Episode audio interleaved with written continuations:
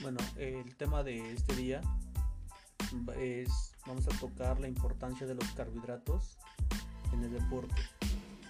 Y bueno, uno de la importancia de esto es que la falta de carbohidratos disminuye eh, el rendimiento y acelera la aparición de la fatiga.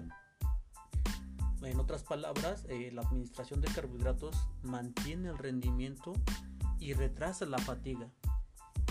Por lo tanto, una dieta rica en carbohidratos siempre va a mejorar el rendimiento durante los esfuerzos de varios días de duración.